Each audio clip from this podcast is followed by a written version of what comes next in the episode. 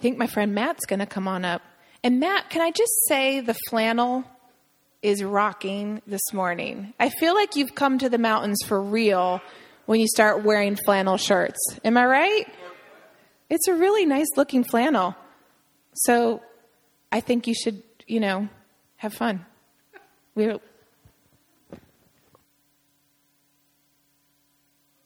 Can you hear me? So, a shout out to Blair Bailey, our mutual friend, for supplying me with the flannel. Uh, he drove with me to Atlanta, and by drove with me, he drove and I rode with him as we returned the inflatable from the trick or treat the night before. And uh, uh, he met me with a box of flannel. And uh, so this was one of those. Uh, one other thing I'd like to do before we get started today is I just want to acknowledge a resource that I found to be very helpful in this sermon and in the preparation for all the sermons I've been doing as we've been uh, kind of going through the story of God as told by a tax collector named Matthew. And uh, that's this uh, commentary. It's the Brazos Theological Commentary on the book of Matthew. And it's by a, a really esteemed um, thinker and scholar and biblical teacher Stanley Hauerwas. It's a great name.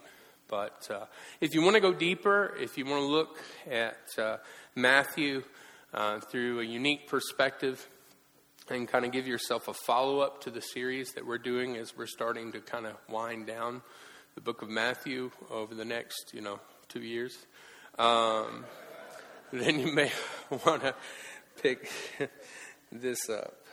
So let me begin with a prayer again uh, by another uh, of the spiritual giants in my life, Walter Brueggemann. And uh, this is his prayer, and, and I want to borrow it. I think it's helpful for what we're speaking on today. Dear God, you evoke in us responses to your hidden rule. We sing your praises, we worship and adore you, we give our lives over to you in gratitude and in obedience as we are able. You evoke in us responses toward our neighbor. Your great care for us causes us to care for the world, and we resolve to talk the talk to speak the news of your goodness, to speak the good news of your mercy, to speak the bad news of your impatience in the face of mockery. You evoke in us response toward our neighbors, and we resolve to walk, walk. Not to petition your work before we have done our own work, not to ask you for what we may do among ourselves, can do, of mercy, of compassion of forgiveness, of peace, and justice. We mark these resolves in troubled circumstances because our talk is double tongued, because our walk is double minded. One step towards you, two steps back in fear. One utterance towards you, two utterances reneging in duplicity. Given all of that, we sing your praise.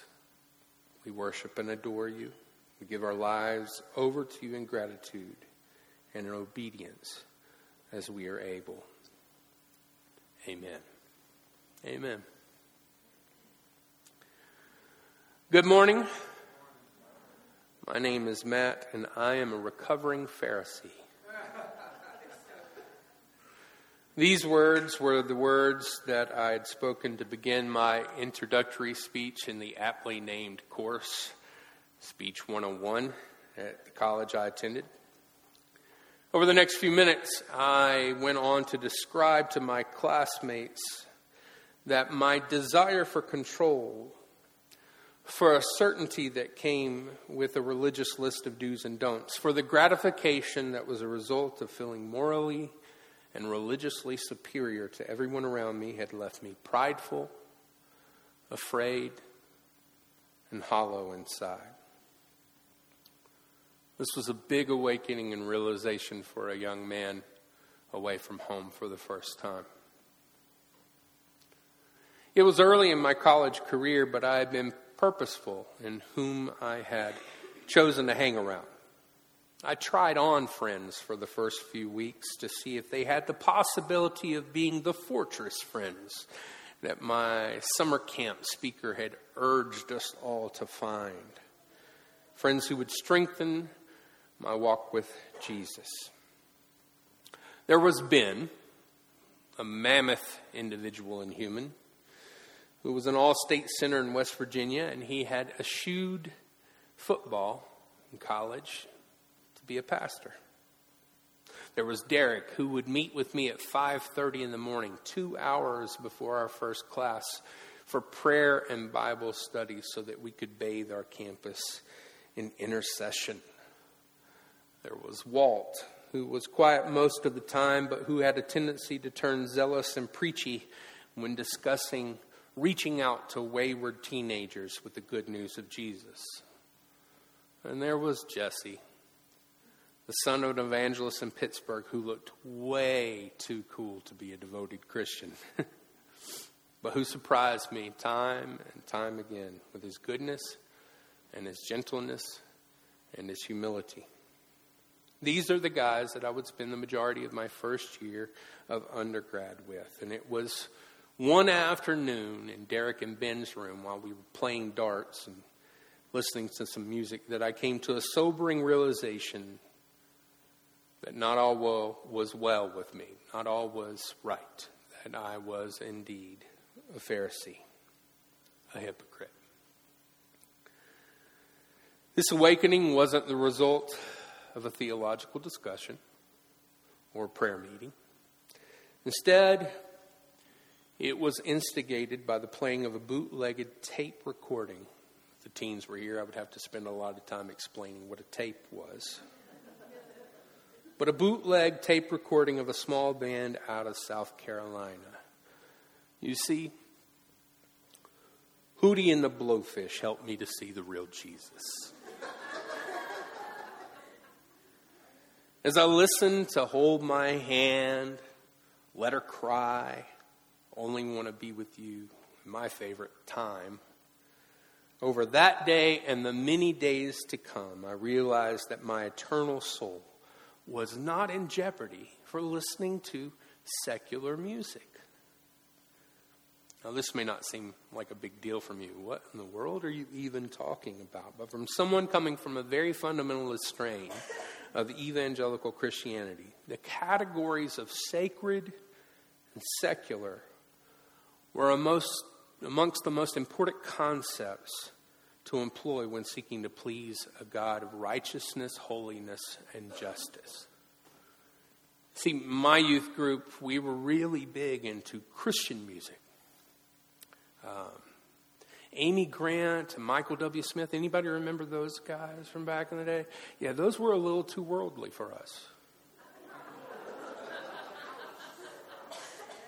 My youth pastor was really big into heavy metal Christian uh, music and occasionally DC talk. I don't know why DC talk was okay, but we listened to really to people who were almost militant for the faith to do otherwise because we were teens and music was such an important part of our lives.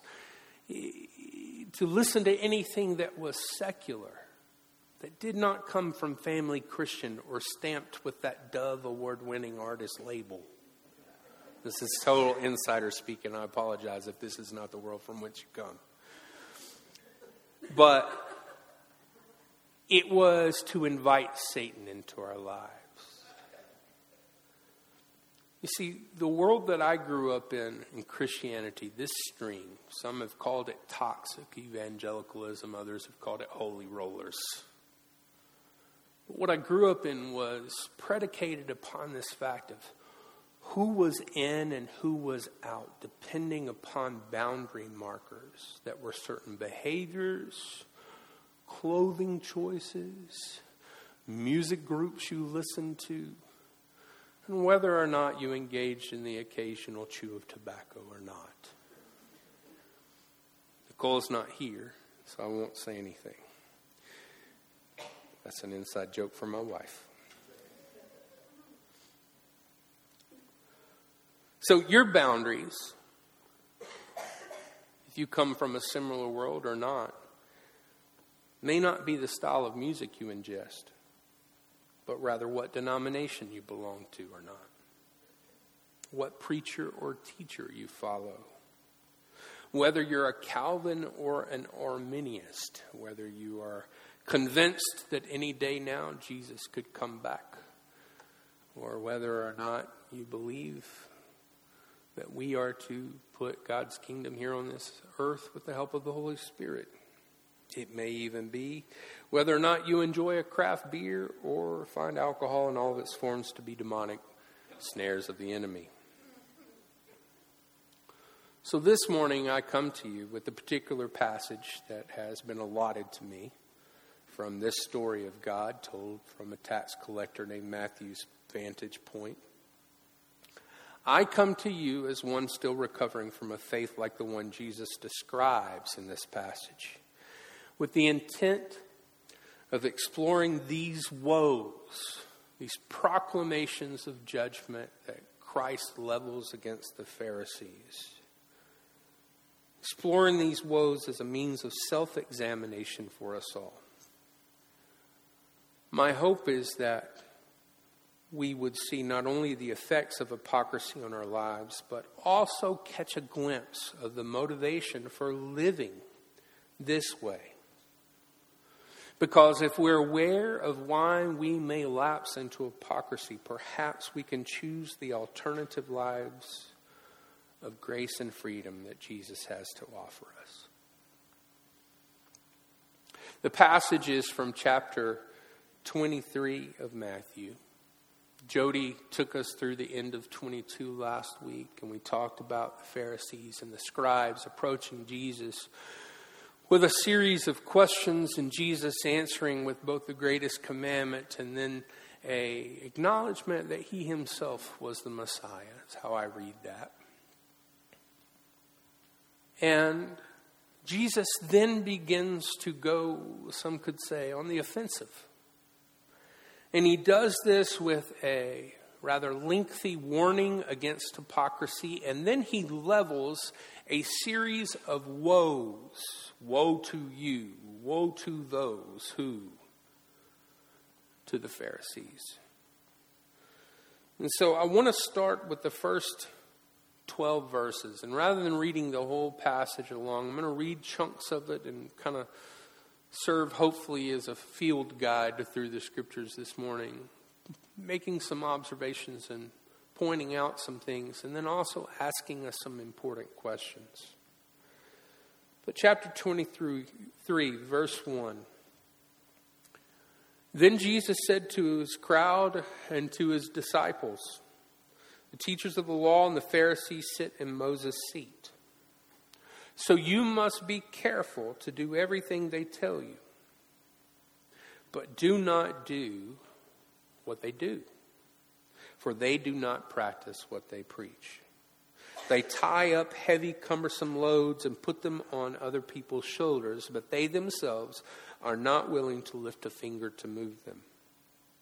Everything they do is done for people to see. They make their phylacteries wide and the tassels on their garments long. These are implementations and things that folks would add to their dress to show their devotion to Scripture, to the Torah, to the Tanakh, and to the Jewish Bible.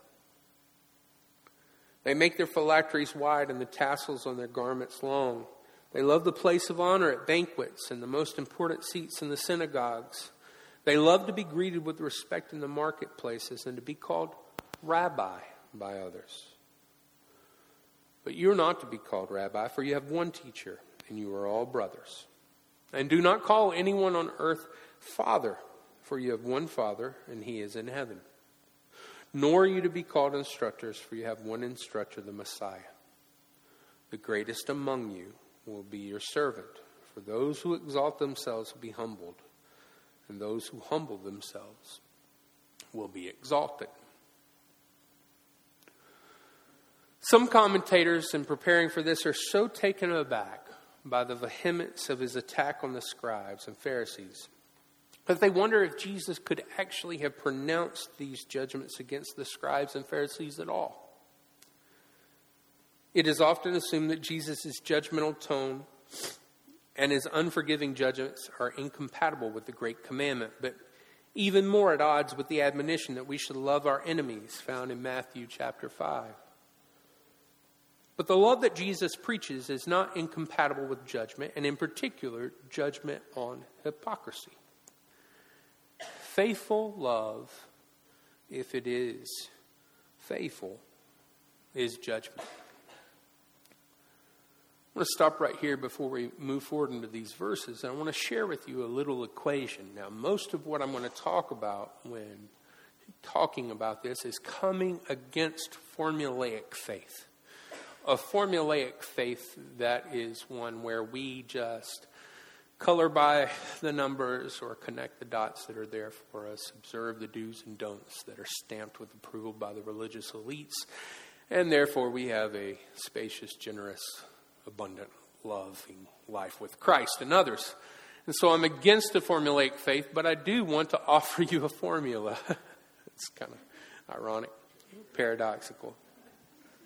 This comes from a mentor of mine, an old boss of mine and Jody and Jess. His name is Dr. Michael Rakes, and he taught it this way Caring plus confrontation equals growth. I just want to get out of the way here that we're talking about could Jesus have said this or not, is that Jesus was not a mamby pamby. Jesus was not, uh, in, in theological terms, a wuss. Uh, Jesus was meek, which means power under control. And if we're going to live as brothers and sisters, true brothers and sisters with a faithful love, then that love is a corrective love. But it's always a love that comes with two parts. The first part is caring. What we say must be done in love. My friend Blair brought me this flannel shirt is an example for me in the fact that oftentimes he will confront an individual, but his confrontation of that individual will often follow months of having prayed about the situation before actually confronting them.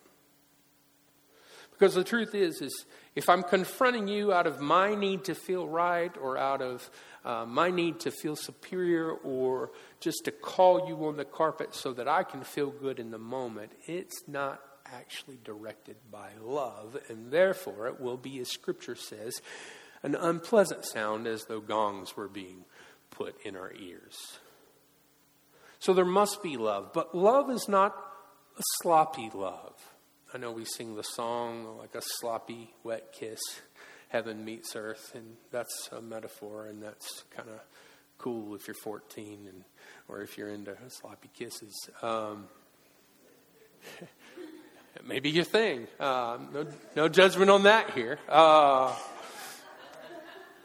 but the truth of the matter is, love is not sloppy. Love, when uh, conf- confrontation, when rooted in love and care and concern, says that you and I need to sharpen one another as iron sharpens iron. Uh, I should be able, out of a seat of love, to truly confront you, and you do the same to me. So, love is not an everything goes nor is it a, uh, a judgmental keeping of the list. It is true growth that only happens when both love and confrontation take place. And Jesus was a wonderful example of this. He spends all this time calling out the Pharisees. Over and over and over again, Jesus is really hard on the Pharisees. And I would say that he's hard on the Pharisees because he's speaking their language, meeting them at their level. In other words, you're going around denying people from the kingdom of God with your pronouncements and with your heavy burdens, and yet you yourself are missing the point. So I have to speak to you in the way that you're speaking so as to shake you and hopefully confront you in love. And we know that there was love there. Because we have individuals like Nicodemus who come to him and say, Master, Rabbi, teacher, we know you're from God. So that's important to note as we move into this.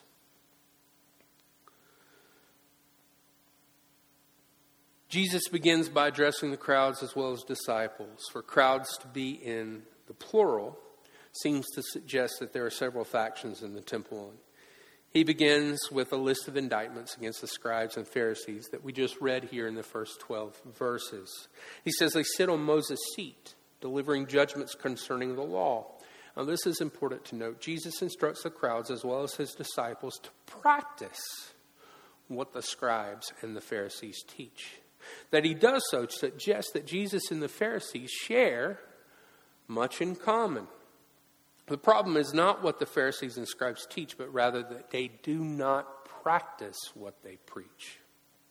See, Jesus has three major complaints against the scribes and Pharisees. First, they put heavy burdens on the shoulders of others, and they are unwilling to aid the ones they so burden. This is in marked contrast to Jesus' invitation to all those who are weary and heavy, heavy burdens to come to him because his yoke is easy and his burden is light. Second, they love to do their deeds in a way that will be seen by others. They have no sense of the importances of Jesus' admonition that we should be careful of practicing our piety before others. They fail to see that even what they even when what they do is right it is if it is done to be seen it becomes easily perverted and then finally Jesus condemns the scribes and Pharisees for seeking status and prestige. They want to have the honored places at the banquets and the best seats in the synagogue. They want to be treated with respect in the marketplaces and addressed as rabbi. In short, these are people who have learned that if you are treated as if you are important, many people will assume you are important, including yourself. That is why, of course, the life of the scribes and the Pharisees, described by Jesus as self destructive, for such a life leads to self deception. And Jesus' commendations to his disciples, as well as condemnation of the scribes and Pharisees, presume just as he acknowledged that he is the Messiah. We, we've looked at this, how there are different parts within this story of God told by Matthew where Jesus makes these declarations, not overtly so, as we'll see in the Passion Week, but otherwise, he makes these declarations that uh, intuit, that intimate that he is indeed the one that Israel has been searching for.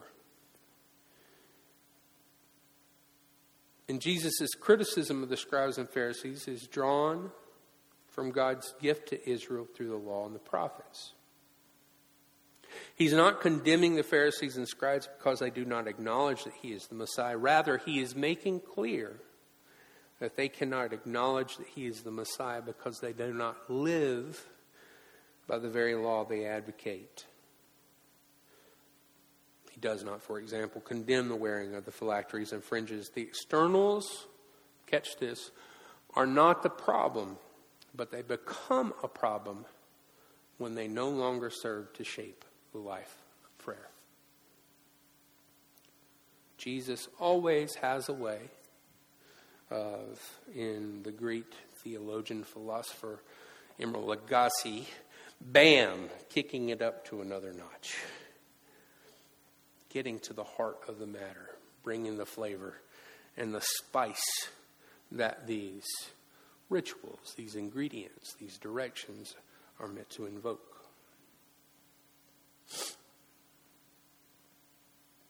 So let's move to the woes.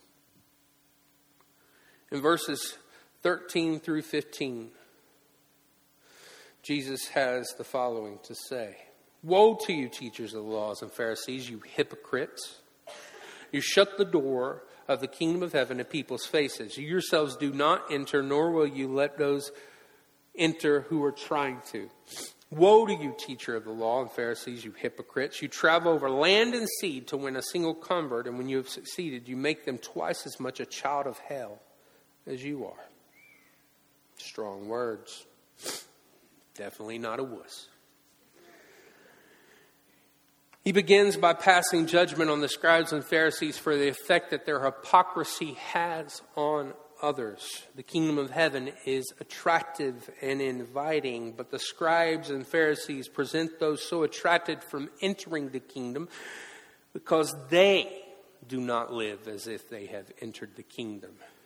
Jesus even suggests that the Pharisees are missionaries, but the converts they make are even more corrupt than the Pharisees themselves. Check this out. This is what Jesus is saying here. The Pharisees are hypocrites because they preach a kingdom that they themselves have not entered. See, the question for us today is is the way you're living out the faith? Is the way that you're publicly following Jesus? Is the way that you embody the kingdom as an ambassador for heaven? A life of formula, of trivialness, of dourness and sourness and anger and wrath? Or is it the life of abundance and freedom and generosity and grace that Jesus lived his life with? Are you more concerned with winning than you are with being winsome? That's what he's saying here. You're speaking a kingdom that doesn't exist in the reality of your life. Jesus then goes on in verse 16 to start another series of woes, and we'll look at verses 16 through 24 here. Woe to you, blind guides! You say, if anyone swears by the temple, it means nothing, but anyone who swears by the gold of the temple is bound by the oath. You blind fools! Which is greater, the gold or the temple that makes the gold sacred? You also say, if anyone swears by the altar, it means nothing, but anyone who swears by the gift on the altar is bound up by the oath. You blind men, which is greater, the gift or the altar that makes the gift sacred? Therefore, anyone who swears by the altar swears by it and by everything on it. Anyone who swears by the temple swears by it and the one who dwells in it. And anyone who swears by heaven swears by God's throne and by the one who sits on it. Woe to you, teachers of the law and Pharisees, you hypocrites! You give a tenth of your spices, mint, dill, and cumin, but you have neglected the more important matters of the law justice, mercy, faithfulness. You should have practiced the latter without neglecting the former, you blind guides. You strain out a gnat, but swallow a camel. See, this series of woes condemns the scribes and Pharisees for concentrating on minutia of the law rather than on the weightier matters. For example, they tried to determine the status of oaths sworn on the gold of the sanctuary as opposed to those uh, sworn on the altar.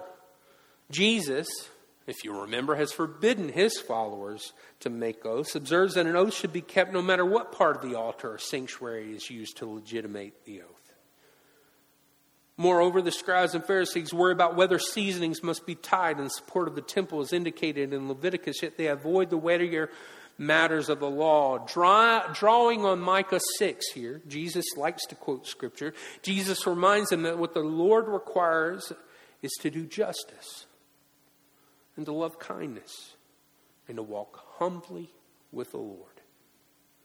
Jesus does not say that they ought to neglect supporting the temple, but such support is not an alternative or substitute for practicing justice and mercy. You see, what Jesus is saying to us here is the Pharisees are mistaking the minor for the major. Is your faith perfunctory? Is your faith still a checklist faith? Tithe plus come to church three times a month, volunteer certain amounts of hours in the children's program, that gets me double.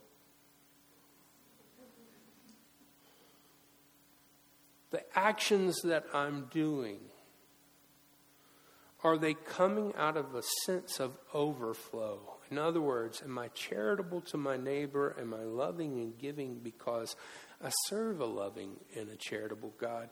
And as God showers blessings on me, the overflow is that to be like my Heavenly Father, I'm going to share and give. Or when you pull out that checkbook, or when you come to church for your allotted day in 11th hour in Wambaland, it's begrudging. I'm not saying that's hard.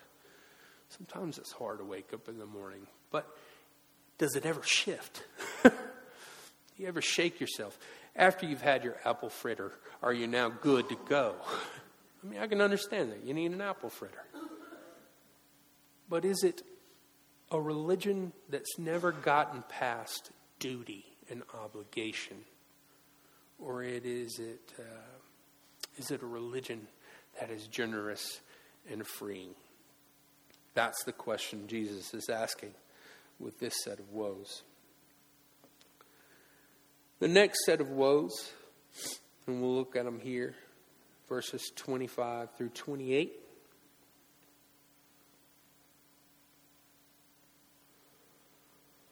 Woe to you, teachers of the law and Pharisees, you hypocrites! You clean the outside of the cup and dish, but inside they're full of greed and self indulgence. Blind Pharisees. First, clean the inside of the cup and dish, and then the outside also will be clean. Woe to you, teachers of the law and Pharisees, you hypocrites! You're like whitewashed tombs, which look beautiful on the outside, but on the inside are full of the bones of the dead and everything unclean. In the same way, on the outside, you appear to people as righteous, but on the inside, you're full of hypocrisy and wickedness. Jesus, in this series of woes, is moving to yet another critique of the Pharisees. He says the vital link between worship and justice is setting the stage for the condemnation of the Pharisees, for appearing clean on the outside but leading lives possessed by greed and self indulgence. One must be, if you're going to be a true servant of Jesus, one must be what one appears to be. To be what we appear to be requires that our lives, our desires, and habits be transformed. And such a transformation cannot be accomplished by simply copying external forms of righteousness, but must come from lives shaped by truthful worship of God. To live otherwise is to live lives of self contradiction. One of the most important things that we know in this world, in this society, is that we must be congruent. We must be what we appear to be. To be otherwise is to be false selves instead of true selves, to invite stress, to invite discord, to invite brokenness in our psyches, in our souls, in our hearts, and in our minds. Jesus is saying, Be who you are. See, one of the things I love about the Grove is that this is the type of community where you can be jacked up and everybody gets it. I mean, Jody just compared us to a Muppet. Like, that's a great thing. It's not easy being green, right? The idea here is that in so many religious institutions, to belong to the club, you have to act like you got your stuff together. One of the biggest things that we all have to understand to be true followers of Jesus is we're all broken. But we're all also created in the image of God. It's this wonderful, beautiful, terrible, messy paradox that we live in. But the worst thing we can do is pretend to be something we're not. I talked not long ago in one of these messages about what it meant to be married. And I talked about hopefully this is the kind of place, if you've got stuff going on, reach out to people in responsible and appropriate ways. I mean, don't just, you know, stand up in the middle of the service and say, hey, this is happening right now and it's not good. Uh, but instead, there are people here who are weighty, who have some love and have been through similar things and are on the other side who can help you. Marriage is hard. All relationships are hard. Life is hard. Let's not pretend that we have to act like we have it all together. We're all beautiful messes being wrecked by Jesus and reassembled by Jesus. And so we have to understand that that's the kind of community and that's the kind of life that Jesus is calling us to.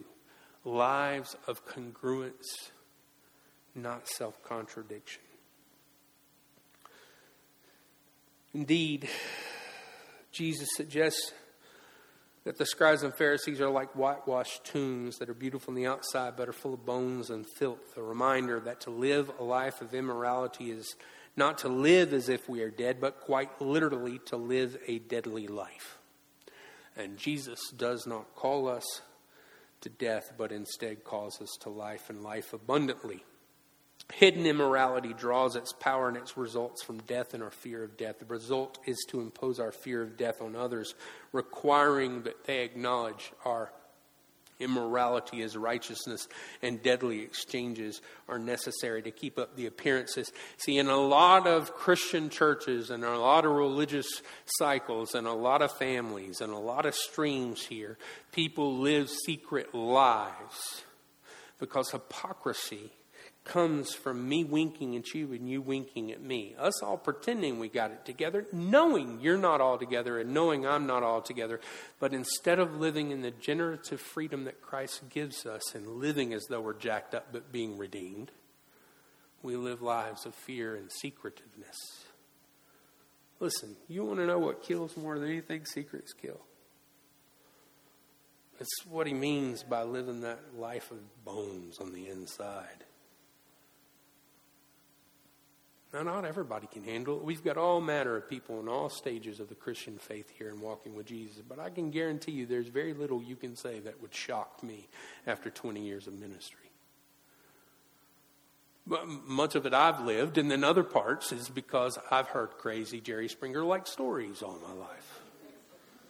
It's what happens when you're a pastor, especially if you're a pastor in a small town. So, you know what? Get over yourself. Get over the, the fear that causes you to hide. Again, I'm not talking about walking down Main Street by the Everett Diner, just saying, everybody, listen up. Know what I did last Thursday? That's not what I'm talking about. But I'm saying, find spiritual friends whom you can share with what you've done a little aside. This is way too long. Half the teens have already walked out. I don't know what's happening. But here's the deal. That's what I'm thinking about right now. Here's the deal. Um, when we hide, it doesn't go anywhere when we push down, it's like a garbage compactor. It just rots in a more putrid and powerful way. pretty soon, it's going to plumb up the pipes. And we're not going to be able to do anything about it. We've got to figure out a way to live honestly and appropriately so that we can live lives of freedom. All right, we're landing this plane here. I like screaming hypocrites, though. notice I keep my eyes down when I do that, but verses 29 through 39. Woe to you, teachers of the laws and Pharisees, you hypocrites! You build tombs for the prophets, decorate the graves of the righteous. And you say, if we have lived in the days of our ancestors, we've not, we would not have taken part with them in shedding the blood of the prophets. So you testify against yourselves that you are the descendants of those who murdered the prophets. Go ahead then and complete what your ancestors started. Ouch. That was me, not the text. You snakes, you brood of vipers, how will you escape being condemned to hell? Therefore, I'm sending you prophets and sages and teachers. Some of them you will kill and crucify. Others you will flog in your synagogues and pursue from town to town. And so upon you will come all the righteous blood that has been shed on earth, from the blood of righteous Abel to the blood of Zechariah, son of Berechiah, whom you murdered between the temple and the altar. Truly I tell you, all this will come on this generation. And then the closing here Jerusalem, Jerusalem, you who killed the prophets and stoned those who sent to you, how often I have longed to gather your children together as a hen gathers her chicks under her wings, and you are not willing. Look, your house is left to you desolate. For I tell you, you will not see me again until you say, Blessed is he who comes in the name of the Lord. Finally, Jesus condemns the scribes and Pharisees for honoring the tombs of the prophets, decorating the graves of the righteous, while believing that if they had been present, they would not have shed the blood of the prophets. Jesus makes clear that they honor the prophets only because they are dead. Jesus, prophet without honor in his own country, recognizes that they are the kind of people who will kill a prophet in the name of a prophet. Jesus, like John the Baptist, identifies these killers of the dream as snakes and vipers who will not escape being sentenced to punishment.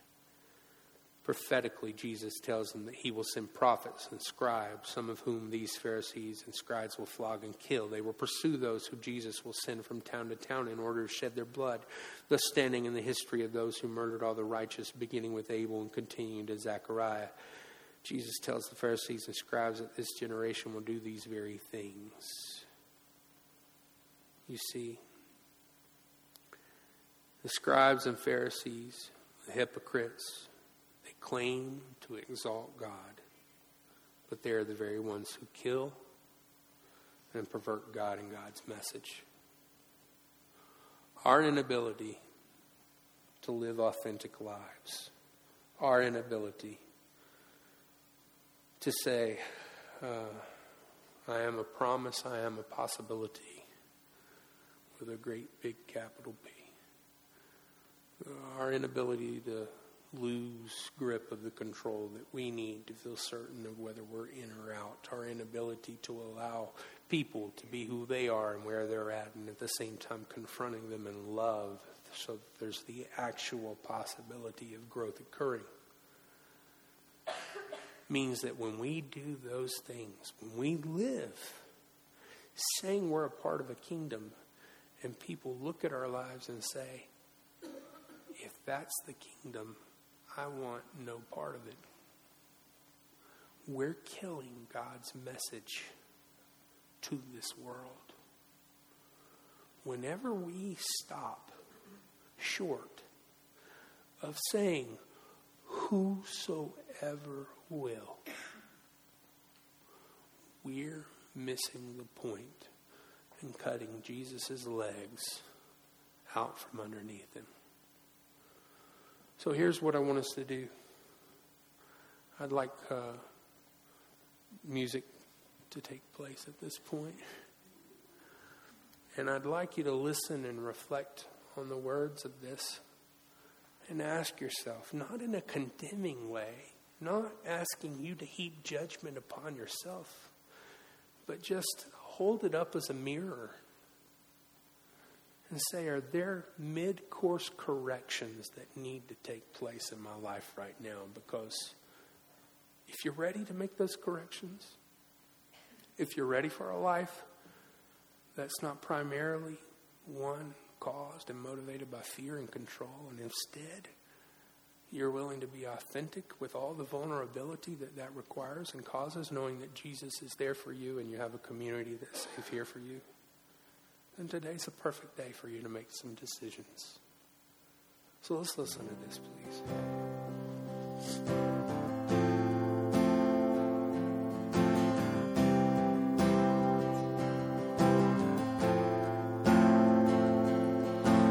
Why do I pray? Do I pray so I can say I prayed an hour? Why do I love? Do I want you beholden to me? Why do I help? Do I help to hear my name called out? And why do I sing? Search me and know my heart, oh God.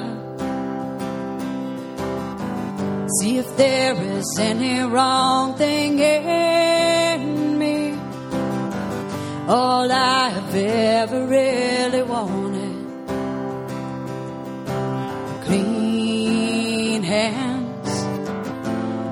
a pure, pure heart.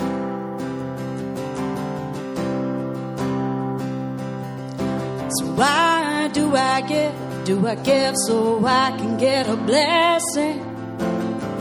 Why do I praise, do I praise to do the right thing? Why do I serve, do I serve so others will serve me? And why do I sing? Search me and know my heart, oh God. See if there is any wrong thing in me. All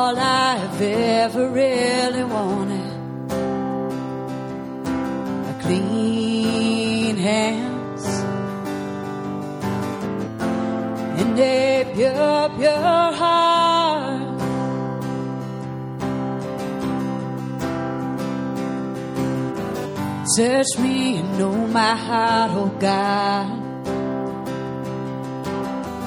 See if there is any wrong thing in me. All I've ever really wanted clean hands and a pure, pure heart.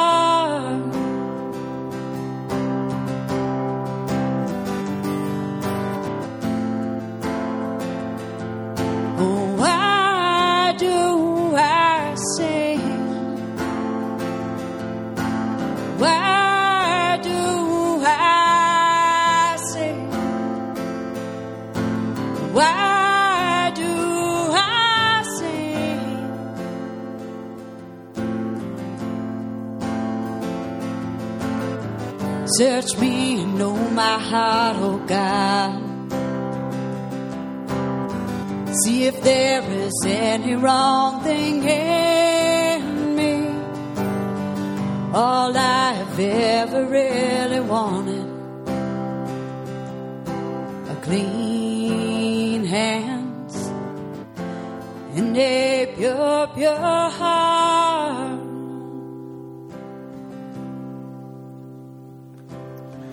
Stand with me to your feet, if you will.